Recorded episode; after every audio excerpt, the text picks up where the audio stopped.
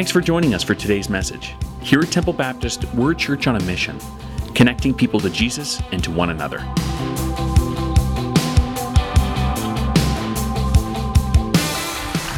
Well, good morning, everyone.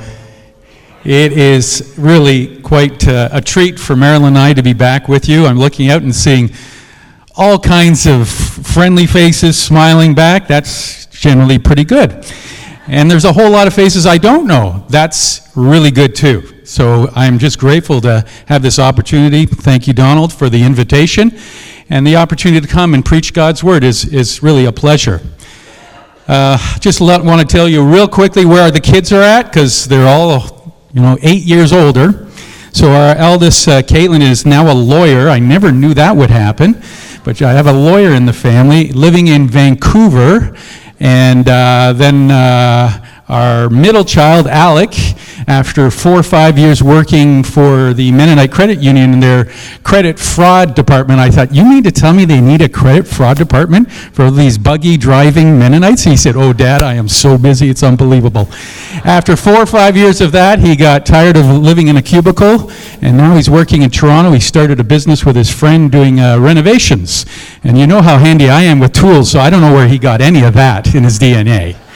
And then our youngest, Jessica, she is a urban farmer. Kenny, you'll be glad to hear that. Lee, you'll be glad to hear. I have a farmer in my family. She is a tree-hugging farmer and uh, living in Vancouver as an urban farmer. And uh, so they're doing well, and uh, we praise God for that.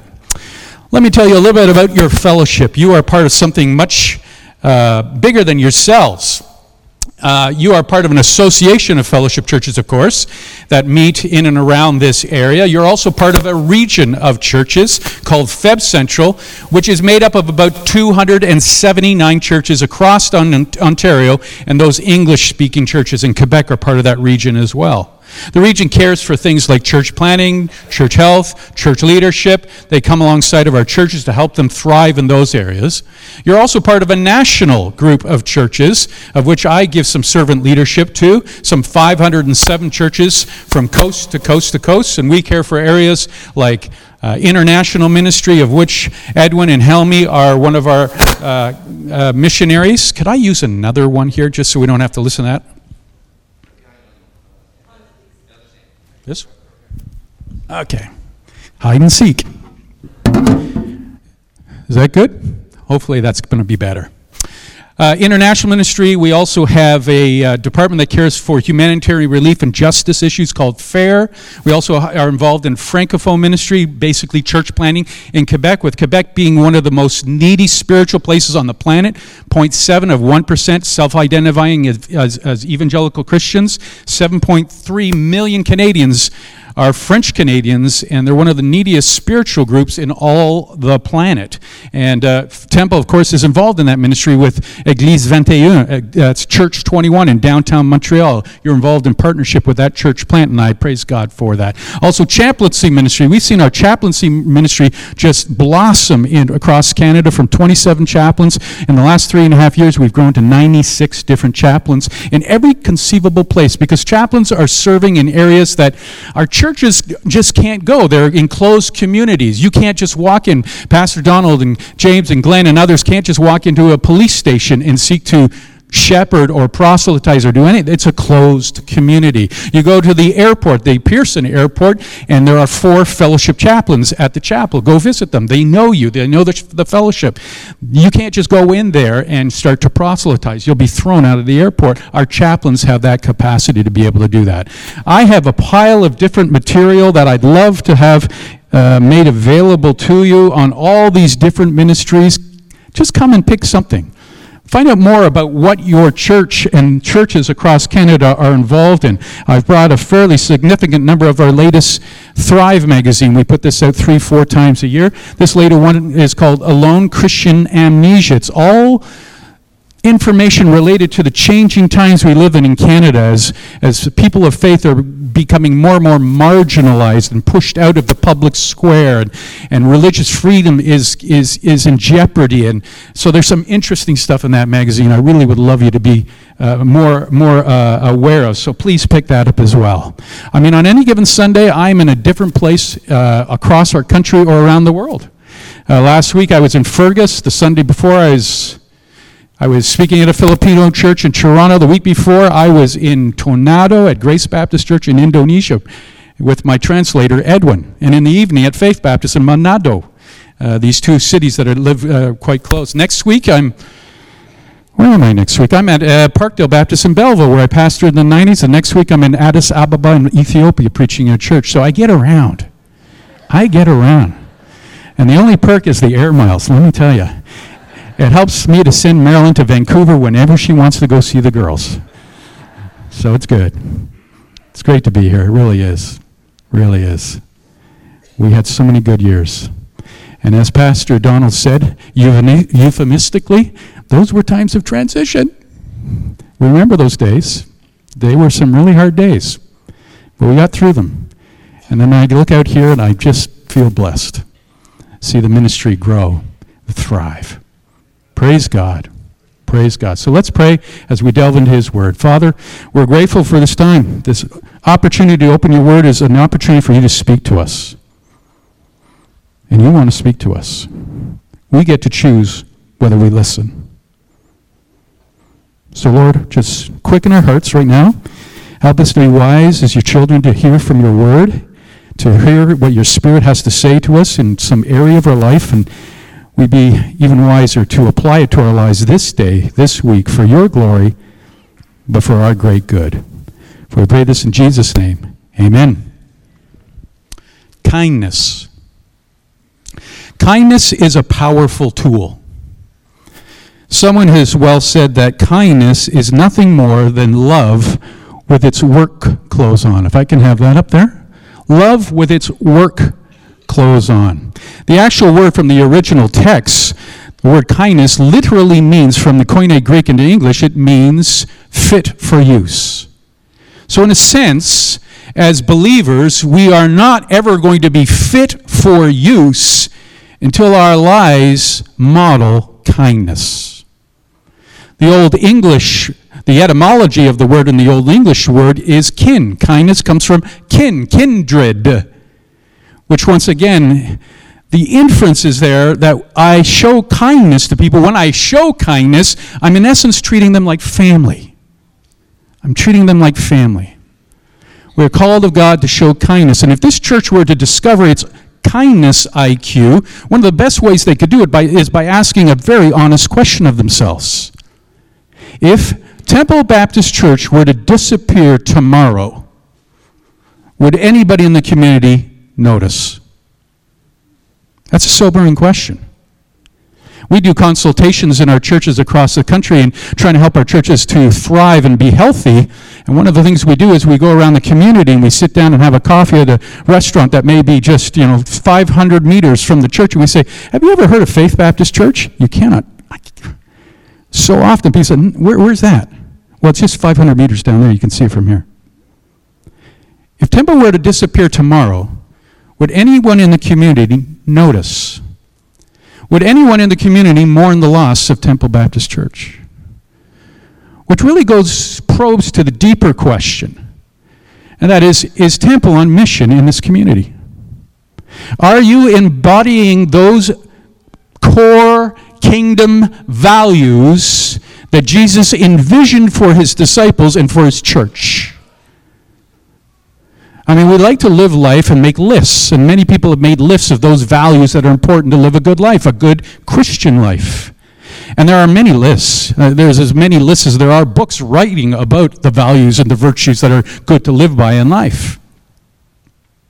And some of the lists are really long because no one wants to miss them. They're often very different than one another. Uh, often there are maybe three or four. I mean, our own fellowship list, if we can look at the next slide is serve, unite, thrive, because most people can't remember more than three, maybe four. Serve, unite, thrive. Enron had four, the great energy giant. One of the four was integrity, and we know what happened to Enron. Because employees are people, and people forget. Our values are stated to us in the scriptures.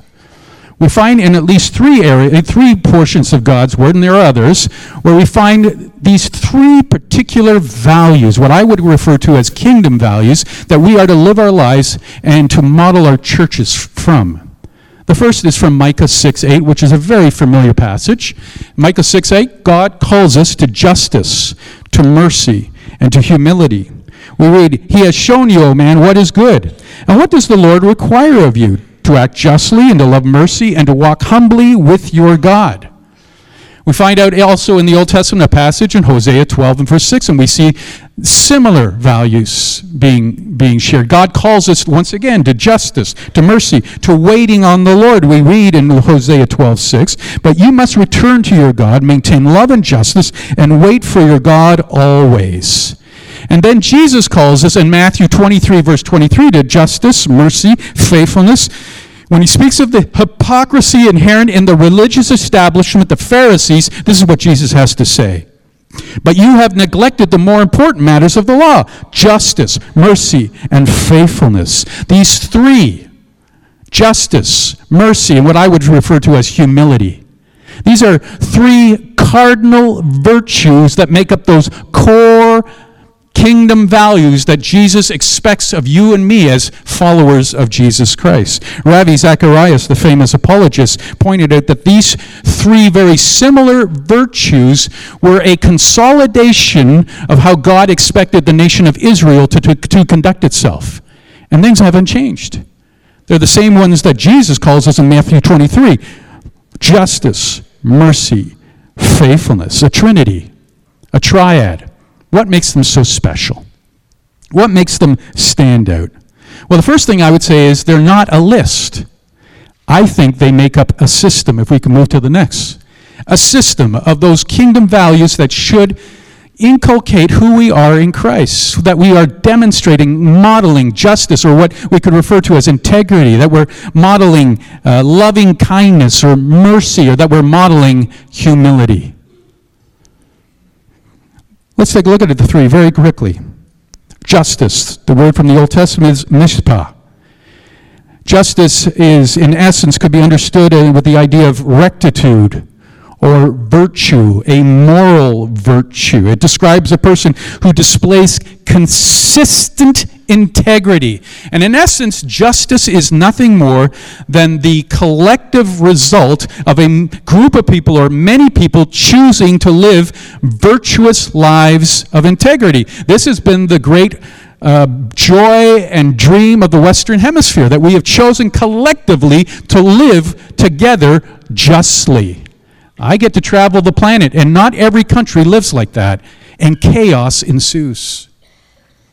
There's also mercy. It's the Hebrew word chesed, which uh, in the newer translations is translated as loving kindness. In the older translations, it's, tra- it's translated as grace or receiving something that I don't deserve, receiving something that I have no credit for. It's God's grace. The word also means a steadfast devotion, a, a, loyalty, a covenantal love. It is, in essence, the spirit in which we are to administer the justice. We're to do it in loving kindness. And the third of our triad, our triangle, our trinity, is humility, stated in Micah 6 8. 1 Peter 5 5 says, Clothe yourself with humility. It's something that should be true of the believer, a humble hum, uh, humbleness should be evident in our lives. The two other passages that I quoted, one speaks of the waiting on the Lord, and the other one speaks of faithfulness to the Lord. But in every case, the three collectively speak of that subservient view that I have under God. It's a humbleness. Now, I find it very interesting that in the center of our triad is the word courage. It's going to take courage to live that life to live a life of humility, justice, and, uh, and, and mercy. The center of the triad is this moral courage that comes from our faith in God. And it's a moral courage because it's not enough just to know that I'm supposed to live like that. I have to, on a daily basis, have the courage to live like that. Despite the innate sinfulness of my life that doesn't want to live like that, despite the countercultural life that Christianity is, in a culture that doesn't want to live like this. Integrity? Humility? No. It takes courage to live like that. It's not for the meek, it's for those who want to live a courageous life. It takes courage to do what is right. That's integrity. It takes courage to admit when you're wrong. That's humility. It takes courage to care, even though ignoring would be easier, less time consuming. Loving kindness. It takes courage each and every day to live that kind of life. It's a system, a system of virtues, because any combination of these three create another virtue. So we don't have a list that we have to memorize. We have to live by these three, and any combination of them make another virtue. I, I give some examples. If you were to bring integrity along with loving kindness on the right side, you come up with authenticity. Authenticity is, or truthfulness, it's, it's a sense of loyalty. It's a person who is, uh, um, a person who is trusting, who's honest. The very things are, the, these are the, the, this is the glue that keeps relationships together. The Beatitudes speak of this person as pure in heart. They're sincere, they're authentic, they're teachable, transparent. If you take the two bottom ones, if you combine both loving kindness with the other one, humility, you come up with generosity. People are, are like this are generous in spirit and attitude. I'm not so much talking about generosity in finances, but in your attitude and spirit, there's an openness, not a closeness. There's a respectfulness, a courtesy, a thoughtfulness. You're far more understanding when you combine these two into this virtue. When someone's ego is not in the way, you, it just makes you more open, more receptive, more transparent desires to be more of a peacemaker. It comes actually, this word comes from the Greek word makrothumia, which we don't really have an English word for. It talks about a generosity in thinking. An old book by Stephen Covey, Seven Habits of Successful People, he speaks of abundant thinking. These are people who are open, who live a life that's more win win than win lose. And the Beatitudes speak of these people as people who are, are uh, blessed are the merciful. Blessed are the peacemakers in Matthew chapter 5. And then last line, combining humility back up with justice or with integrity, the result is meekness. People who are teachable, people who are assured, people who are restrained, obedient. I mean, you use the word meekness in our society, and they see that as a tremendous weakness, but that's not the understanding of Scripture. In fact, the word for meekness is from in the Greek is the word protos, which is used as a war horse who has been put under control by his master. He will charge into battle. All the wildness of the horse is still there, but it's restrained. That's what meekness is. It takes great courage to be a meek person. Today we use the term true grit. It's really closely akin to what they're trying to say in the New Testament when they talk about a person of true great is a person who has great capacity, great competence. There's a tenaciousness about them. They're restrained. They hold back. They become our heroes, quite frankly. And the Beatitudes speak of these people as people. Blessed are the meek, for they will inherit the earth. And so, a brief peek at this system of virtues, where can we see it? We can see it all over the New Testament. I want to give you one example in Matthew chapter 9. Jesus went through all the towns teaching, preaching the good news of the kingdom. He saw the crowds. He had compassion. They were harassed and helpless, like sheep without a shepherd. The harvest is plentiful, but the workers are few. Ask the Lord of the harvest, Jesus goes on to say, to bring more workers to work in the field. So, what do we learn? How are we to model our church? How am I to model my life when the virtues, the core kingdom values are justice, integrity, loving kindness, humility? Jesus gives a wonderful example in this passage. He comes and he says to the city, he looks at over the city, and it says, first of all, he saw, he sees the city. He looks. What do you see when you look over Sarnia and the outlying area? It tells a lot about who you are as a person what you actually see. It tells a lot about this church by how you collectively see your city. What is Jesus' example? He looks out on the city, and the scripture says he sees a people who are living without a shepherd. The inference here is that everybody's looking for a shepherd. The problem is the vast majority of Sarnians in this whole area are looking for shepherds that are not going to be healthy or good for them. They think they are. But many of them are looking them in, looking for that shepherd in the wrong. They're looking for a shepherd. Jesus says they're living lives as if they live without a shepherd. And then he describes that. In the uh, NLT, of which uh, I, I, I, I am preaching from, it speaks of they have problems. The NIV speaks of them being harassed. Harassed. The actual word there, harass, means to be skinned. It's a very violent word. When Jesus looks at these people, it's as if they've been skinned, skinned alive. Just get that picture. It's a very violent word. And then he goes on to qualify that by saying not only are they harassed, they're needing help or they're helpless.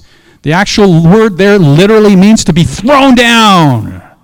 So when Jesus says, I'm looking at these people out in my city and they are living without a shepherd, they are living violent lies in a sense are being treated violent. They're being skinned and thrown down. And what is his response?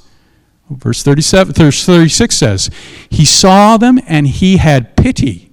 The niv speaks of he had compassion for them. Again another interesting word. The word is the word the greek word is the word we get the english word spleen. He's talking about an organ. It's as if jesus saw and it upset his guts what he saw. I mean, it's a very visceral picture.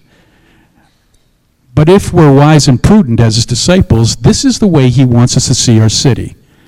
We generally want to see it in a very comfortable pose. Jesus sees it in a very violent way, in which these people are living without a shepherd, have tremendous, tremendous needs, and what causes him is pity and compassion. And he wants us to demonstrate this very same thing by reaching out to people in the love of Christ with pity and compassion. Jesus was moved by what he saw. And the result is he called on us to a movement of reaching out with justice, mercy, humility, these core values, and penetrate our society with the gospel news, the good news. These core behaviors are what's supposed to direct they are the means by which we accomplish the end. What is the end? Clearly, Jesus tells us in Matthew 28, verse 18 to verse 20. The end is to go and make disciples, to do the Great Commission in the spirit of the Great Commandment. And the spirit in which we are to do that Great Commission, making disciples, is using these core values of justice, humility, and loving kindness. Which leads us to another thing. What does the spirit of this kind of work look like? I mean, day to day, rubber hits the road. What does that actually look like? Years ago, I read a book by Steve Sjogren, who's a pastor in, I think it was in Cincinnati, and he wrote a book called Random Acts of Kindness. He said it's through random acts of kindness in this post-Christian society that we're going to be able to have a possibility to have a platform to share. He's, he's a pastor who drives around in his car, and in his trunk, he carries a bucket with some cleaning solvents and a scrubber. And when he comes to gas stations to fill up, or generally truck stops, he fills up his car and then he goes and tells the owner, uh, listen, uh, after he pays for his gas, I'm, I'm willing to go in and uh, clean a couple of your toilets. Can you imagine that? Someone even doing that. Coming up on the front door and say, uh, can I come in and clean your, um, your bathroom, Donald? Are you, are you okay with that? This is what this pastor does. And I tell you, it gets a few people going, What? He came into one truck stop after paying for the gas. He said, I'd be willing to uh, clean a couple of your toilets. And this is a truck stop. yeah, you know what I mean. Anyway, he said, I'm willing to clean a couple of your toilets. And the man said, um, Well, uh, no, you can't just do two toilets. You have to do all of them. And the pastor said, Well, I'm a little bit crunched on time. I'd be willing to do three or four. He said, No, you have to do all of them or don't do any of them. And he said, Okay. So he went in there and he cleaned all 12 toilets. You can imagine. He walked out and he went to talk to this man, and this man was a man who was originally from India, and of the, his, his faith was uh, he was a Hindu. And he said, You know, I have Christians come into my, my store here, my truck stop, all the time, and they, they hide little Bible tracts behind the cigarettes or in my tray for the lottery tickets, or they, when I'm not looking, they, they tune the radio station to a Christian station. Basically, saying, You're just a bunch of pests. You're a nuisance. I wanted to find out if you were one of those real Christians. Thank you. You showed me kindness today. I appreciate that. That's what it's going to take, folks, to get a hearing in this post Christian culture where faith, people of faith, are being more and more marginalized, where we're being cast out from the public square over and over and over again. So let's look at passage of Scripture very briefly to take a look at an example of what this might look like.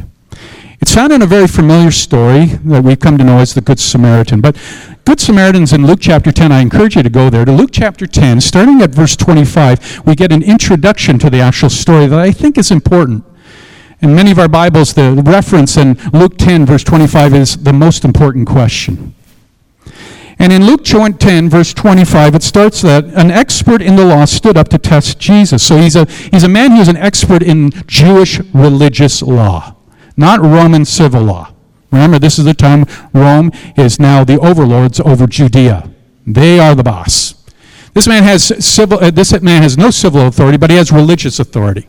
He's really more of a theologian than what we would refer to as a lawyer, but he would be viewed as a lawyer back then.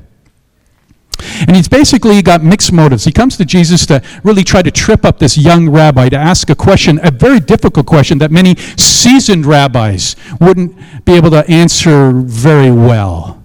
And the question is basically this in verse 25 Teacher, what must I do? What must I do to inherit eternal life?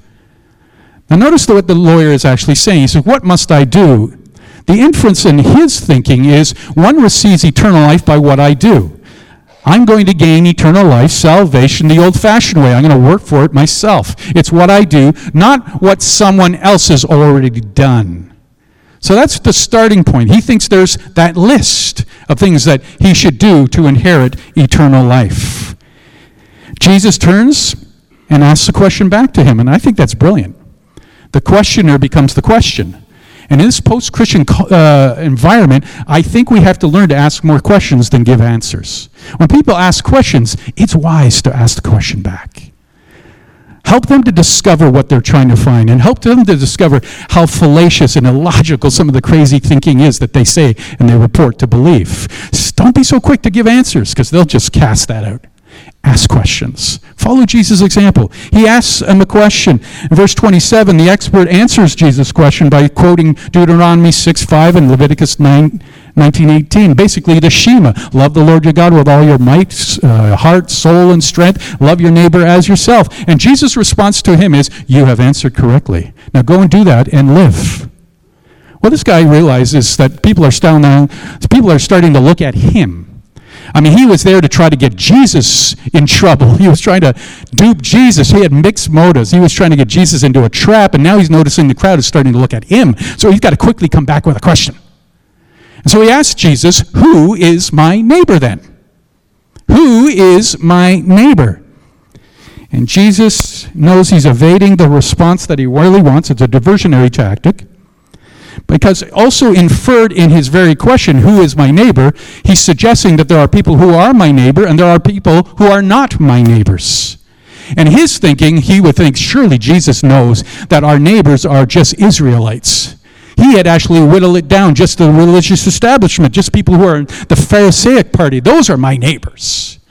And so Jesus sets up this story he's about to tell by basically saying the question we need to ask ourselves and answer is who is my neighbor? And Jesus answers it, as he often does, with a story. A beautiful story that we've come to know as the Good Samaritan. The reality is, we are looking at a city that is drowning in need. There are people who are suffering. And they may be living on the lake. The beautiful people. So much suffering in those homes.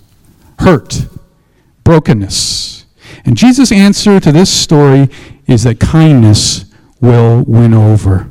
Mercy, justice, humility, These are the core values that will make kindness happen. Now, people are wondering who's he going to, who's he going to, uh, sh- what's he going to share in this story? And there's passages in Luke chapter 10, verses 30 to 37. I want to quick, quickly read it. You're familiar with the story, but we're going to just very briefly go through it. In verse 30 of Luke 10, Jesus replied with an illustration. A Jewish man was traveling on a trip from Jerusalem to Jericho, and he was attacked by bandits. They stripped him of his clothes and money, beat him up, and left him half dead beside the road. By chance, a Jewish priest came along, but when he saw the man lying there, he crossed to the other side of the road and passed him by. The temple assistant walked over and looked at him lying there, but he also passed by on the other side. Verse 33 Then a despised Samaritan came along, and when he saw the man, he felt deep pity. I'm not familiar of Matthew 9, verse 36. Jesus saw, felt deep pity. Kneeling beside him, and the Samaritan soothed his wounds with medicine and bandaged them. Then he put the man on his own donkey and took him to an inn where he took care of him. The next day he handed the innkeeper two pieces of silver and told him to take care of the man. If his bill runs higher than that, he said, I'll pay the difference the next time I'm here. Now, which of these three would you say was a neighbor to the man who was attacked by the bandits? Jesus asked. The man replied, the expert in the law, the one who showed him mercy. Then Jesus said, Yes, now do and do the same. You see, mugging was uh, prevalent in Jesus' day. I mean, the Savior was walking the streets of Jerusalem. It didn't mean crime was not rampant, it was rampant. And between, in this story, or between Jericho and, and Jerusalem, it's only about 17 miles. I've, uh, Marilyn, I've actually, in a bus, driven it a couple times. The interesting thing between Jerusalem and Jericho is that there's this winding road, the 17 miles. Jerusalem is 3,000 feet above sea level, and Jericho is 1,000 feet below sea level, so there's a descent of about 4,000 feet in just 17 miles. It's actually a very treacherous road. Today it's a nice highway, but it's still winding. In Jesus' day, it would have been a treacherous, it was known as the way of blood in his day because it was known where highway robbers hung out all the time, waiting for people for their prey. And so this Jewish man comes along and he is mugged. Everything is stolen. Verse 30 says all his clothes are taken off him and he's beaten half to death and left on the side of the road. And the first thing we read in verse 31 is a priest comes along. So the priest has left Jerusalem on every given year, every priest, because there were so many priests, they would be given one week in a rotation. They'd given one week of duty at the temple. He had just finished his one week. He does that once a year. It's quite a privilege. And now he's walking home to Jericho down this 4,000 square, uh, this 4,000 foot descent. He's walking this treacherous road. He's, he's been away from his family for a week. He's, he's looking forward to see his family in Jericho. And he comes across this half beaten dead man on the side of the road. And now he has a decision. Do I stop? Do I, I've been away from my family for a week. It's hot. And if I go over there and I find out the man is dead and I touch him, I now become, as a priest, ceremonially unclean, and I have to now walk uphill 17 miles back to Jerusalem. I'll probably have to spend money to get the ceremonial ritual rites all done to make me clean again. I'm going to probably have to get a B&B, and I'm going to have to spend some money on that. And, uh, you know, this is really inconvenient. And I'm missing my family, so I'll just let someone else take care of it. And he walks on. Hmm. It's easy critical, but I think we've done that. Then we learn the next individual is a Levite, a temple assistant. Now, where the clergy, uh, where the clergy member is the priest, the Levite is a church leader. He'd be equivalent to what we would refer to as a deacon. They were very important individuals in the life of the church. He comes along and he looks down at this half-dead man and he decides to move on. I mean, it's inconvenient. It can be a nuisance to help the need, to help the suffering. And it doesn't necessarily make these men bad men. They're just busy. They're busy. They're busy people. They're really crazy busy. So, not me, not now, not here. Now, if you're feeling a little bit of conviction, it's probably because you've got a good heart. Because I will imagine each of us could be, on, in our more honest moments, recognize that we have actually lived this life. Not bad people, busy people. And so the people are caught up in Jesus' story. They're wondering, where's he going to go next? I mean, everybody loves a story when the preacher's the bad guy who's going to go to jail for the nonsense he did. Everybody kind of likes that. Gets on the news. So who's the next guy who's going to go? It's going to be an ordinary Jew. Just the ordinary everyman Jew is going to come along and he's going to be the hero of the story. And Jesus pulls this twist on them, on the audience, because he knows what they're thinking. And, and then comes, verse 33, a despised Samaritan. A despised Samaritan came along, and when he saw the man, he felt uh, deep pity. Now, we through the centuries have come to know the story as the good, the story of the Good Samaritan. But I got to tell you, in Jesus' day, there was nothing good about Samaritans. Samaritans. According to Jews, there was an ethnic bias, even a racism going on here. I mean, in the minds of many Jews, not all, but many Jews, the only good Samaritan was a dead Samaritan. These were people who defiled the temple. These were people who distorted the, the Torah. They had taken the Torah and twisted it and made it in, into their own holy scriptures. They, they were men who were, and women who were despised by the Jews in the land just north of Judea. There is nothing good about them. But Jesus is not impressed in this, he's saying, by our religiosity, showing up to church and looking fine. But our apathy and complacency towards those people in need is wanting. We cannot authentically say we love God and remain apathetic. We cannot say we love our neighbor if we remain unwilling to let others impose on our time, interrupt our life, and cost us something. He set apart time, his money, and many other things to show kindness. And we learn three quick things, and I'm going to go through these quickly. He's an example, first of all, of a compassion that feels. A compassion that feels. He witnessed the same scene as the other two had witnessed, but verse 33 says he felt deep pity. He swept aside even his own personal biases towards this Jew. Swept aside all of it. It says he saw he felt pity. He moved from being sensitive to people's needs to becoming sympathetic to people's needs. His eyes clicked in, you see it in the verse there, his heart followed. And all three have to happen if we're going to be all that we are as people who love justice, mercy, and humility. The second thing in verse 34, he's an example of care that acts. We read in verse 34 Kneeling before, beside him, he soothed his wounds and medicine and bandaged them. So the first thing we read is that he knelt. He got down at that guy's level, met him at his point of need, and met with him quietly. And then, secondly, we see that he helps him. And that all of the man's clothes have been, been removed and stolen, so he rips his own clothes likely uh, the NIV says he uses uh, wine to clean his wounds and uses oil to soothe his wounds and uses his own ripped up clothing to bandage his wounds to make sure that this man would be cared for. And he places him on his donkey and he takes good care of him and he takes him to a, uh, an inn. Now imagine the scene a hated, despised Samaritan with a beaten up, half dead Jew over top of a donkey coming into a Jewish town. What do you think the townspeople would like to do with that Samaritan?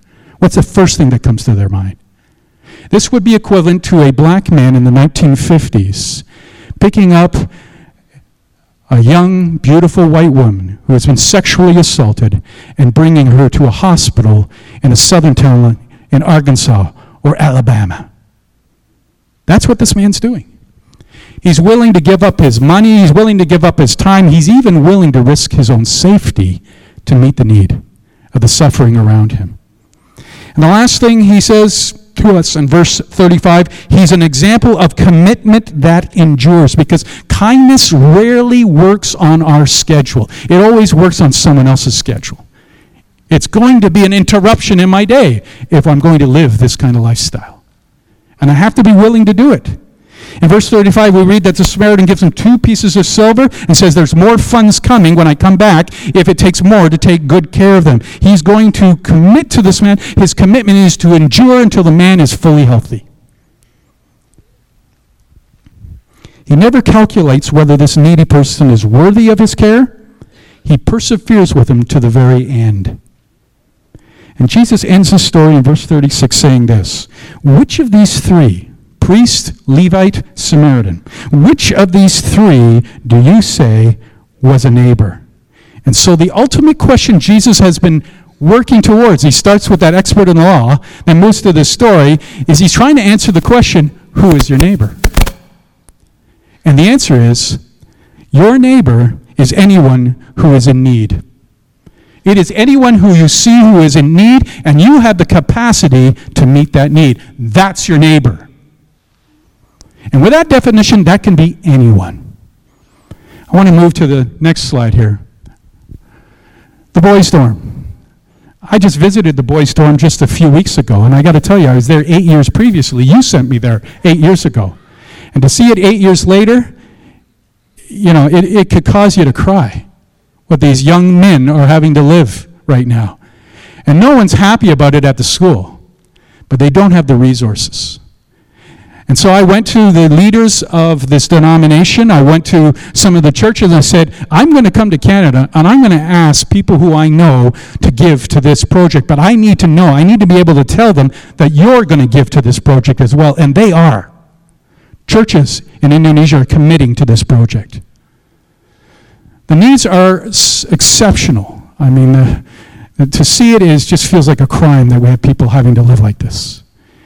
But these young men are coming from homes, many of them are being rejected from their homes as Muslims who have come to Christ, and now they're coming to get an education to become the next pastors, church planters, missionaries in this massive country.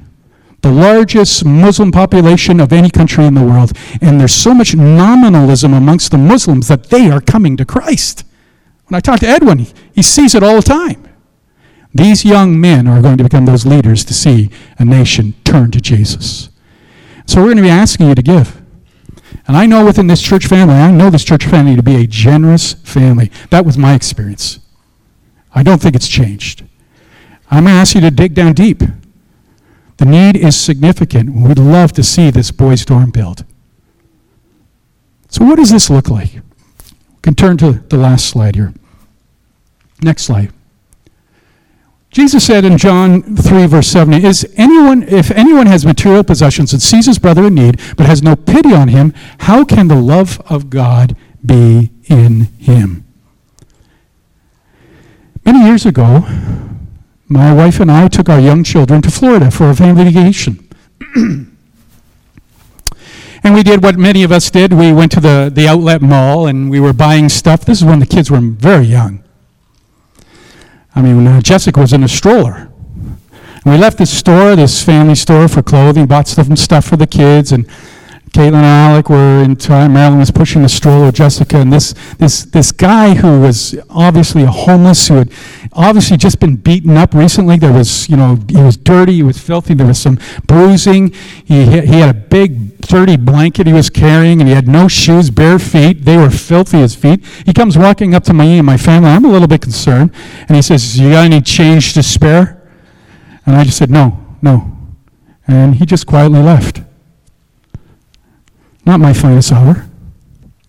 But I was frightened what it could mean for my family. And I kind of was kept watching him and watching him asking other people. And then I said to Marilyn, I said, I, got to go talk to this guy.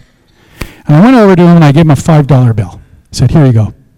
Here's five, here's five bucks. Have a great day. Thanks very much. He was very thankful. And I went back to my family and we got into the van. And it was a hot, hot day. It's Florida. And Marilyn said, uh, We need to get some drinks for the kids. And there was a McDonald's just across the parking. Let's go over to the McDonald's and we'll get some drinks. I said, sure. So we drive over there, and I leave Marilyn and the kids in the van. I leave the van to go into McDonald's to buy some drinks. And as I go to the McDonald's door, the entrance door, there's that guy. He's now hunched over against the wall, and he's eating a Big Mac like his life depended on it with my five bucks. And I went, oh man, how you doing? Get in want to get away from him. And then the Spirit of God hounded me from heaven like you wouldn't believe. Steve, your, your job's not finished. You know it.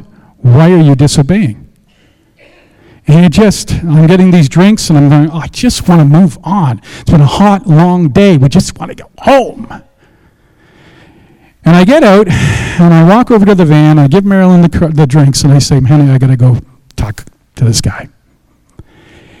And I went over to him while he's eating his hamburger, and I crouched down. I knelt down to get close to him, and I said, What's your story? He was homeless. I mean, he was a guy, young 30s, and he looked, man, he looked like he was in his 80s. Rough life. The night before, he had been in the back in the uh, fields behind this outlet, and a group of guys came and beat beat him up and stole all his belongings. All he had, stole even his shoes. All he had was his blanket, which he was hanging on to. And I said, You know what? Uh, I need to do something for you. He said, What? He said, I got to go buy a pair of shoes, so come with me. So we walked across the parking lot back to that store, walked in there, and I got to tell you, all these nice, you know, middle class American and Canadians buying cheap goods are looking at us like we're like I'm whacked. This guy looks pretty harsh, pretty beat up. He's carrying a big blanket. And I walk in and I said, you look at your feet are fil- your, your feet are filthy. Let's buy you some tube socks. We got some socks. I said, you want a pair of shoes, some running shoes? What do you want? And he looked over and he said, I want those Nikes. And I went, oh man. I thought he'd get the cheap kids because you know, the nice man was buying him a pair of shoes. He goes for the expensive Nikes, and I, you know, right away I'm going, oh, what I do? I buy him the Nikes. We walk up to the nice lady, pay it. She's scared to death. I can remember her face. And we walk out of the store. His name is Bill. And I just started talking to Bill, finding out more of his story. And he was just dejected. His head was just sort of down. And I don't know why I said it, but I said, Bill, do you need a hug? And he just sort of like, ah. And just, we just embraced with a real hug. I was getting filthy. but a real, honest to goodness hug. And I whispered it in this ear, I, I kid you not. I whispered in his ear, Bill, God is going to use his children to take care of you because you matter to him. And when I let go, he's just crying. And I said, Here's a quarter. This is the 90s. You still had phones. Here's a quarter from the Salvation Army. They're going to come take care of you today. Now, I know many of you could tell the same stories. I'm not trying to boast because I got to tell you, I have passed bills all the time because I'm so busy.